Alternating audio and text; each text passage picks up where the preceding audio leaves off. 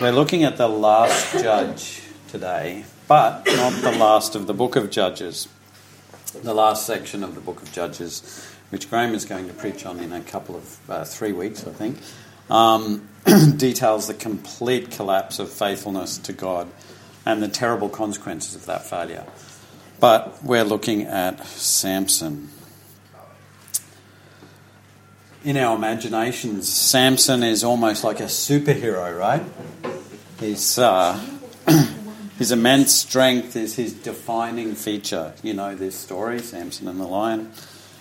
Um, but Samson was not supposed to be just a strong man. He, God actually called him from the womb to be a Nazarite. A Nazarite is a person who's dedicated themselves to a special service to God. They show this by not touching people, uh, sorry, by not touching grapes or alcohol. So they're really cautious about alcohol to the point where they don't even touch grapes in case they've got a little bit fermented. Um, they don't cut their hair, including their beards, so that's not a very accurate portrayal of Samson unless he's a kid. Uh, and they're not, and they don't touch dead people, even their own relatives. So they couldn't actually participate in their own relative's funeral. And they do all of this on top of a very strict observance of the rest of the law of Moses, which already has lots of things that you shouldn't touch or eat. The other famous man who uh, seemed to follow this path, the path of a Nazarite, is of course John the Baptist. He's the scruffy looking one over there. Crazy John. It's hard to imagine, as they call him in The Chosen, in case anyone's wondering why I said that. Um, it's hard to imagine two more different men than the sensual, self indulgent Samson, whose only faithfulness was in the fact that he didn't cut his hair, and the ascetic, spiritual John, who was faithful in every way.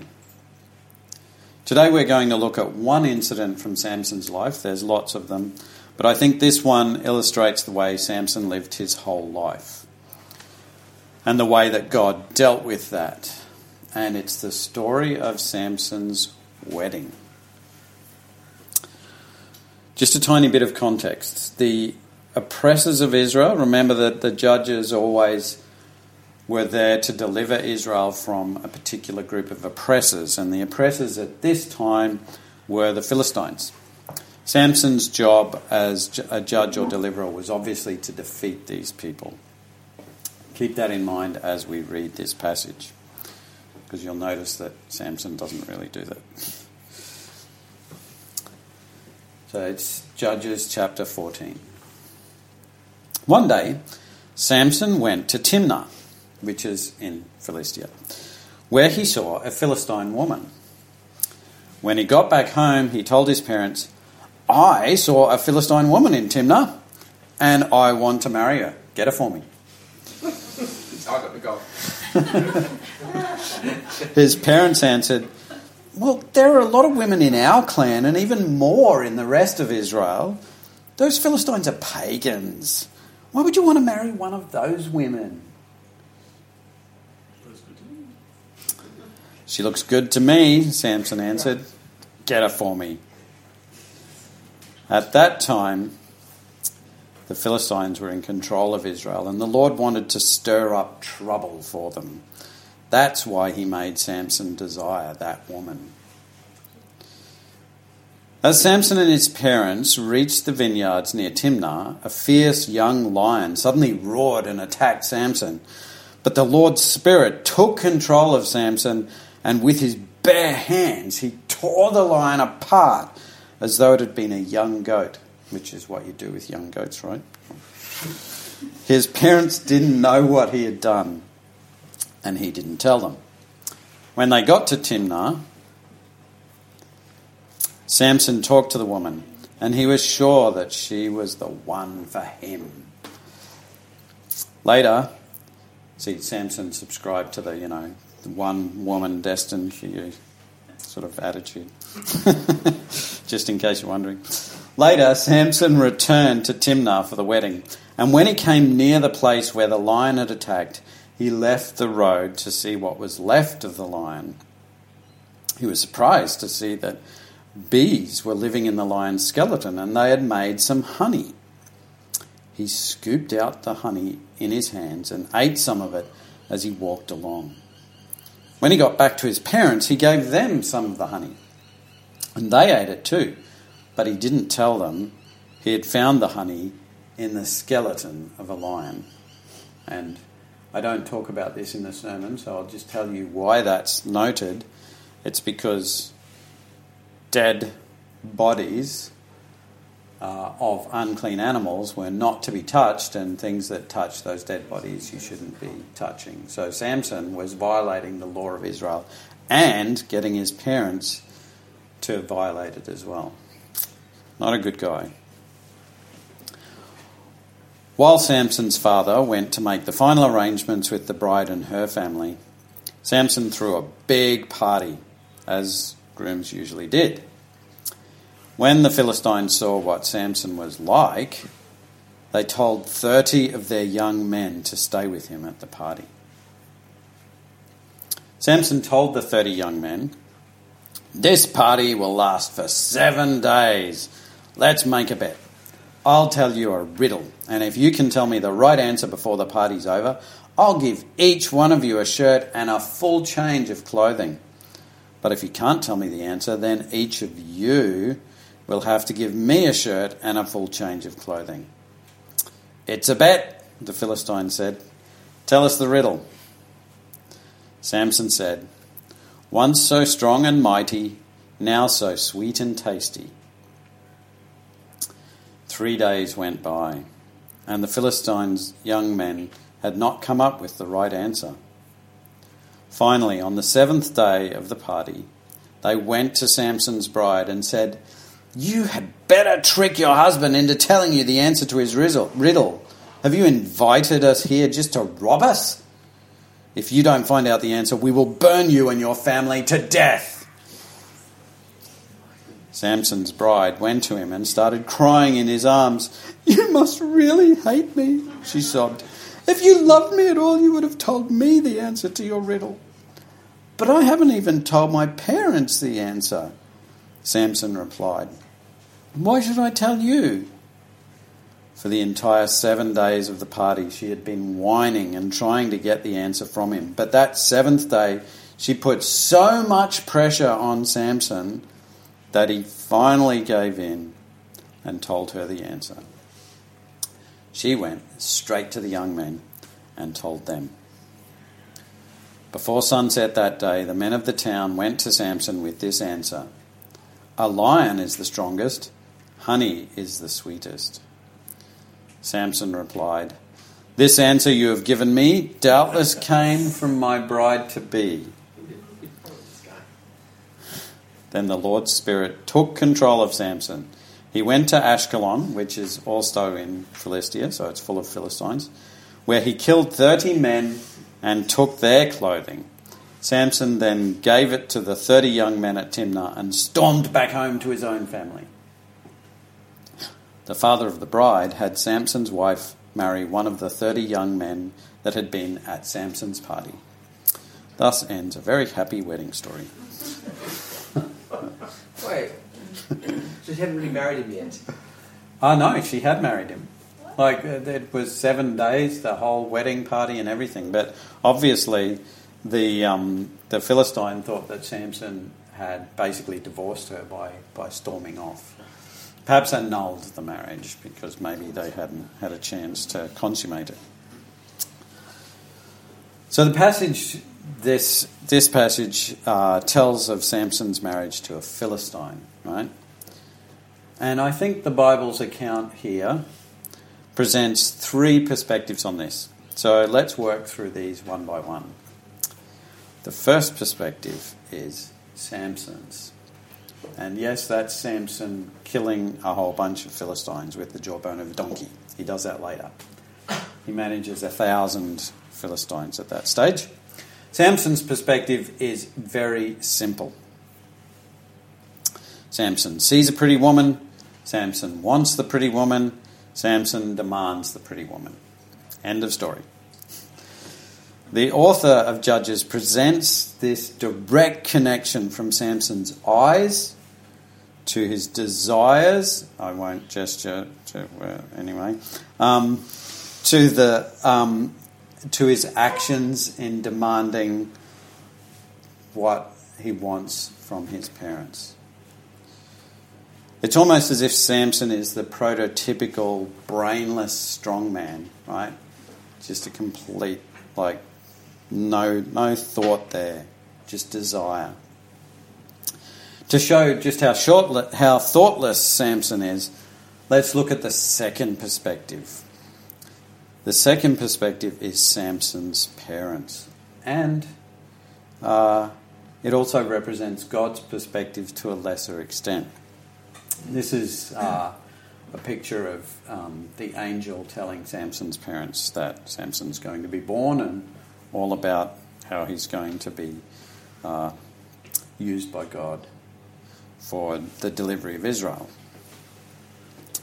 Now, Samson's parents know that God's people are supposed to keep themselves to themselves, right? They know that God's command not to mix with the people of the land is because mixing leads to spiritual corruption. And so they sort of protest Samson's demand, but they don't they don't protest very strongly. And then they just go along with Samson. Perhaps because he's a bully. We don't really know. But there's more going on behind the scenes than just uh, the parents' desires or Samson's desires, which the author of Judges reveals in the next sentence. You see, God has a plan for his people, Israel. God knows Samson's weaknesses. He knows, he knew what Samson was going to be like before he was born. He knows his desires. He knows that Samson will go wherever his desires point him. It's pretty straightforward with Samson. And so God fits that into his plan for Israel. This is the theme of Samson's life.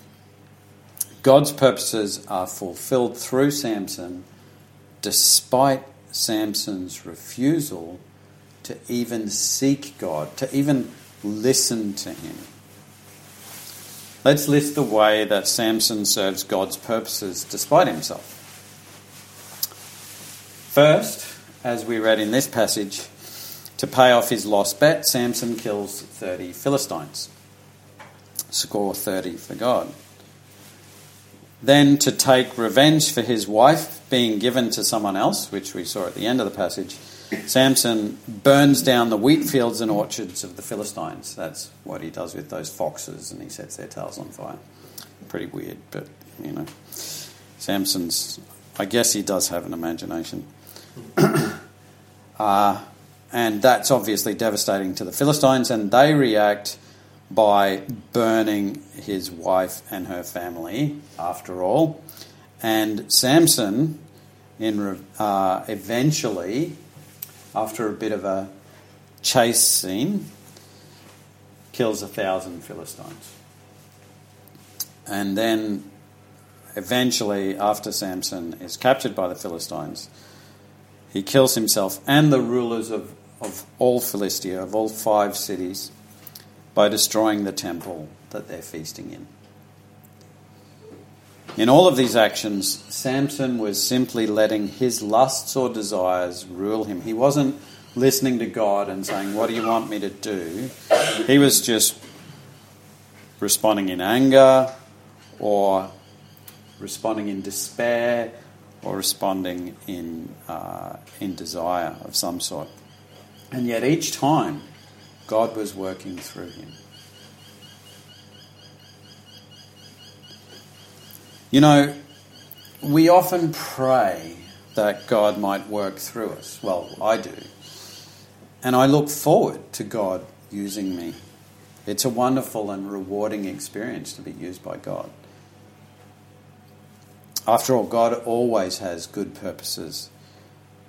And it's great to be able to do something that you know has eternal significance, right? But for Samson, it was not so much fun to be the person through whom God works. Doesn't look like much fun, does it? He was betrayed by women. He was enslaved by his enemies. And he only defeated them by killing himself. I don't think Samson had a particularly fun life or even a fulfilling life. Samson could not prevent God working through him, but he could and did prevent God blessing him. If we reject God's purposes in our life, if we step outside the community of faith, in our case, the body of Christ, in Samson's case, the assembly of the saints of Israel, we will likely experience this disappointment too. After all, God works through everything to bring about good for those who love Him, but not necessarily for those who reject Him. If we reject God, He won't stop working through us, but He won't be able to bless us because we'll be blocking that. In contrast, when we listen to Jesus, when we follow the prompting of the Holy Spirit, when we read God's word and obey what we hear in that, we find ourselves both being used by God and being blessed by Him. Jesus tells Peter, who's worried that God's path might be a, a path free of blessing, all who have given up home or brothers and sisters or father and mother or children or land for me will be given a hundred times as much. They will also have eternal life. So, this is on top of eternal life. When we cooperate with God, we find joy and peace and abundance. But God, and this is important, God is the one who gets to define what joy and peace and abundance are, not us. So we need to really be in God's will, even to enjoy the blessings that God gives us. Now, the third perspective, I know you are waiting for that third perspective going, hang on, wasn't there a third perspective? It's the Philistines. Samson's wife and the 30 young men. This is a, uh, an etching of, of all of the 30 young men looking around skeptically glancing at Samson. It's fascinating to see how skeptical the Philistines and his wife were of Samson's motives. The Philistines wisely did not trust Samson. He was a threat, and they saw him as a threat. And Samson's wife sided with her people over him. You see, Samson may have thought that his desires aligned him with the Philistines, but they never thought that way. They just saw Samson as a threat and as an enemy. And the same was true with Delilah, the famous story of Samson and Delilah. Samson may have thought that he'd found a wonderful woman, but Delilah never was under that impression. And when we try to ally ourselves to the world, when, when we try to join the parts of our culture and, and our society that are in rebellion against God, we too will be disappointed. Like Samson, we are a threat to them. We may not feel like that, but they know that and they see us that way. We can never really be part of the world. Jesus told his disciples this. If the people of this world hate you, just remember that they hated me first. If you belong to the world, its people would love you. But you don't belong to the world. I've chosen you to leave this world behind. And that is why its people hate you. It's tempting to be part of what looks like the fun crowd. But God calls us to follow his path. Just as King David supplanted Samson and the other judges because he listened to God, So our way is a better way as we listen to God. Now, I want to leave us with this contrast. There are two ways to be part of God's great work of rescuing the world, right? One way is to be an unwilling part of that project, like Samson. And look where that gets us. This is Samson's final act. I'm not saying we're going to knock a temple down if, if, if we're not a Christian. but God will use us, and it won't end well for us. Or we can work under God as a willing and joyful participant, taking the amazing opportunity to serve Him and be part of His glorious rescue mission. Just like Peter, who's seen here healing the lame man on the gate, at the gate to the temple, the beautiful gate. As we go out today, as we go out, let's listen to God Let's hear what He has to say for us today and each day. We, we can be heroes. Not soups like Samson, perhaps, but people who truly make the world a better place. Let's pray. Lord, we thank you that you have sent your Son Jesus Thank you that He died in our place so that we can be part of your family and your work. We're grateful that you do use us, as weak and as fallible as we are. Please help us to hear your call and give us the power of your Holy Spirit to obey you and serve you and to change the world. In Jesus' name. Amen.